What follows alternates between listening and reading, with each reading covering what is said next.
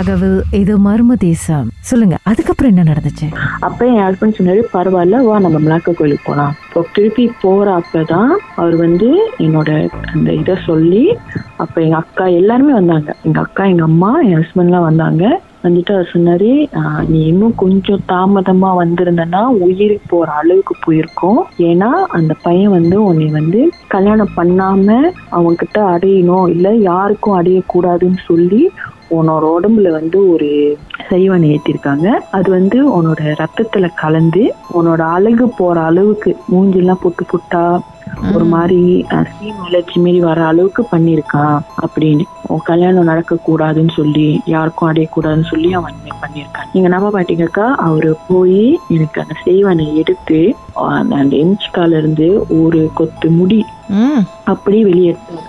எங்க இருந்து அவரு கர்- கனி நாங்க எடுத்துட்டு போன கனிய அவர் ஒரு கருப்பு துணியில சுத்தி என்னை கண்ணு மூட சொல்லி எந்த இடம்? கரெக்டா நாங்க எங்கேயுமே காட்டல. அவர்கிட்ட கால் எதுவுமே நான் காட்டல. நான் சொன்னேன் எனக்கு கால் மாதிரி இந்த மாதிரி ஆச்சு அப்படின்னு. அவர் கரெக்டா சொல்றாரு எந்த கால் ரொம்ப எஃபெக்ட் பண்ணிருக்கு? லெஃப்ட் கால்ல தான் உனக்கு வந்து ஸ்பீச்ச கால்ல தான் உனக்கு ரொம்ப வந்து அது வந்து ரொம்ப என்ன சொல்றது குவாட்டா அடிச்சிருக்கு ம். அப்படி. ஏன்னா அந்த கால் தான் எனக்கு ரொம்ப அறுப்பா இருந்துச்சு. ரொம்ப ரத்தம் வர ஆரம்பிச்சு. இன்னும் அந்த தழும்பு என் கால்ல இருக்கு.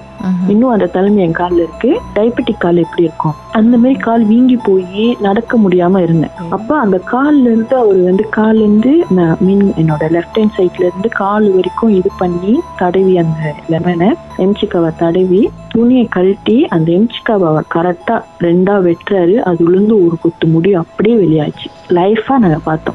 நாங்க அ- அத பார்த்த பிறகுதான் அவர் ஒண்ணு சொன்னாரு நீ வந்து இதை எடுக்காம இருந்தா உயிருக்கு ஆ- ஆபத்தா இருக்கும். உன் கல்யாணம் நின்றுக்கும். அவன் பண்ண விதம் வந்து அந்த மீறி இருக்கு அதுக்கப்புறம் என்ன நடந்துச்சுன்னா அது எடுத்த பிறகுதான்க்கா நீ என்னோட காலு வீக்கம் குறைஞ்சி அந்த அறுப்பு குறைஞ்சி நான் ஒரு தெளிவுக்கு வந்தேன். அப்பதான் எங்க வீட்டுல ஒன் பை ஒன்னா சொல்றாங்க இந்த மாரி உனக்கு தெரியாம நாங்க இந்த மாதிரி எல்லாம் பண்ணிருக்கோம் உனக்கு தெரியாம நாங்க இதெல்லாம் செஞ்சிருக்கோம். என்ன செஞ்சிருக்கோம்னா இதுமாரி நாங்க அஜியை பார்க்க போறப்பயே சொல்லிட்டாங்க. அவன் வந்து நிறைய பிள்ளைங்க லைஃப்ல விளையாண்டுருக்கான்னு. அப்பதான் அவர் ஒரு ஒரு விஷயம் சொல்றப்பையும் என்னால உணர முடியுது. நானும் அப்படி பண்ணேன். பிகாஸ் செய்வன். உள்ள இருக்கிறப்ப நான் நானாவே இல்ல. சண்டை பிரச்சனை. பல வருஷம் நாங்க வந்து ஸ்கூல் டைம் வந்து லவ் பண்ணிருக்கோம் பதிமூணு வருஷம் ஆச்சு நாங்க லவ் பண்ணி. ஒரு கல்யாணம்னு சொல்றப்ப நாங்க எவ்வளவு ஹாப்பியா இருந்திருப்போம். அந்த மூமெண்ட் ஸோ என்னோட என்னோட ப்ரீ வெட்டிங் டைம்ல நாங்க அவ்வளவு சந்தோஷமா ஓகே ப்ரீ வெட்டிங் செஞ்சுட்டோம். அடுத்தது என்னது அப்படின்னு ஒரு. என்னோட கல்யாண வேலை பத்திரிக்கையை நான் ஸ்டாப் பண்ண அளவுக்கு நான் போயிட்டேன். எனக்கு வேணாம். கல்யாணம் வேணாம். கூட இருந்தா என்னால சந்தோஷமா இருக்க முடியாது.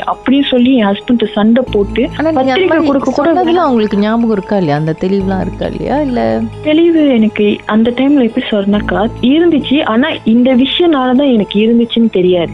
கேரா நம்மளுக்கு அந்த ஒரு செய்வனை செஞ்சிருக்காங்க அப்படின்னா இந்த மாதிரி பிளாக் மேஜிக் இதான் ஃபர்ஸ்ட் டைம் என் வாழ்க்கையில நான் எவ்வளவோ பேத்து கூட ஃப்ரெண்ட்ஸ்லயா பழகி இருக்கேன் இதுதான் ஃபர்ஸ்ட் டைம் worst டைம் நான் வந்து ஒரு அனுபவம் பட்டது அந்த இடத்துல. ஒரு ஆள் வந்து இந்த மாரி கூட இருப்பாங்களா?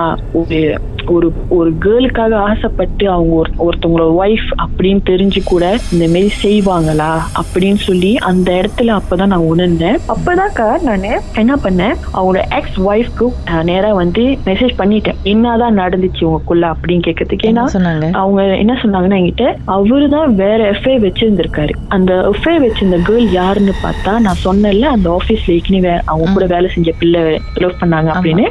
அந்த பிள்ளை கூட அவர் எஃப்ஐ வந்து வச்சிருந்திருக்காரு. கல்யாணம் பண்ண பிறகு. ஸோ அந்த பிள்ளையும் இதே மாதிரி தான் வசியம் பண்ணி அந்த பிள்ளை கூட என்னது ஸ்டே பண்ணி உங்க ஒய்ஃப்க்கு தெரியாம. சோ இவங்க ஒய்ஃப் கண்டுபிடிச்சோடனே தான் பிரச்சனை வந்து இவர் கடைசியா என்ன சொல்லிட்டாருன்னா இதுதான் வந்து வேற ஆள் கூட ஃபே வச்சிருக்கு அப்படின்னு சொல்லி மாத்தி சொல்லி ரெண்டு பேர்த்துக்கும் கல்யாணம் பண்ண என்னால முடியாது இதுக்கப்புறம் என்னால வாழ முடியாதுன்னு சொன்னனால தான் இவங்க டைவர்ஸ் வாங்கி அவங்க அம்மா வீட்டுக்கே போயிட்டாங்க. இன்னொன்னு என்ன சொன்னாங்கன்னா அவங்களுக்கு வந்து கல்யாணம் பண்ணி இந்த த்ரீ இயர்ஸ் பிள்ளையே இல்லையா? அப்ப இவங்க போயிட்டு எல்லா இடத்துலயும் ட்ரீட்மெண்ட்லாம் போய் பார்த்து இந்த மாரி அஜய் பார்க்க போறப்ப என்ன சொல்லியிருக்காங்கன்னா உன்னோட ஹஸ்பண்ட் தான் வந்து உனக்கு பிள்ளை இது பண்ணக்கூடாதுன்னு சொல்லி செஞ்சு வச்சிருக்கான் அவன் வந்து நீ எல்லாமே அவன் பேச்ச கேட்கணும். அவன் சொல்றதான் நீ கேட்கணும்னு சொல்லி அந்த மாதிரி அளவுக்கு உன்னை செஞ்சு வச்சிருக்கான் அவசியம் பண்ணி வச்சிருக்கான் அதனால தான் உனக்கு பிள்ளை தங்க மாட்டுது அப்படின்னு சொல்லியிருக்காங்க ம். அது வந்து இவங்க வந்து நம்பலையாம்.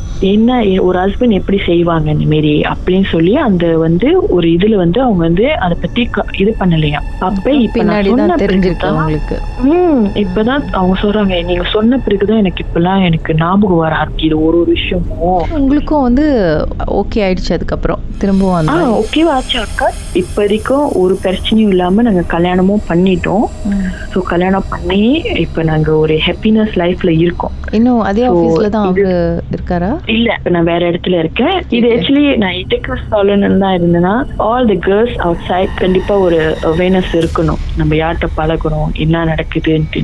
ஸோ இது ஒரு கசப்பான விஷயம் தான் நல்ல வேலை. தப்பான முடிவு. நீங்க செஞ்சதோ அல்லது உங்க அப்பா அம்மா செஞ்ச புண்ணியம் உங்களை வந்து எப்படி காப்பாத்திருக்கு? கண்டிப்பா. உங்க வாழ்க்கையிலும் நடந்த அமானுஷமான அந்த சம்பவத்தை எப்படியாவது என்கிட்ட சொல்லியே ஆகணும்னு அவளோடு காத்துட்டு இருக்கீங்களா எங்களுக்கு நீங்க வாட்ஸ்அப் பண்ணலாம். பூஜ்ஜியம் மூன்று ஆறு நான்கு ஒன்பது ஒன்று மூன்று மூன்று மூன்று மூன்று. உங்க பெயர் அதுக்கப்புறம் ஹேஷ்டேக் எம் டி அப்படின்னு டைப் பண்ண மறந்துடாதீங்க கடந்த வாரங்களின் கதைகளை கேட்கணும்னு நினைச்சீங்கன்னா ஷாக் ஆப் வாயிலாக கேட்கலாம். S Y okay settings language தமிழ்னு செலக்ட் பண்ணுங்க. சர்ச் ஐகான்ல மர்ம தேசம் அப்படின்னு டைப் பண்ணுங்க. ஷாக் காஸ்ட்னு கிளிக் பண்ணீங்கன்னா எல்லா கதையும் அங்கதாங்க இருக்கு.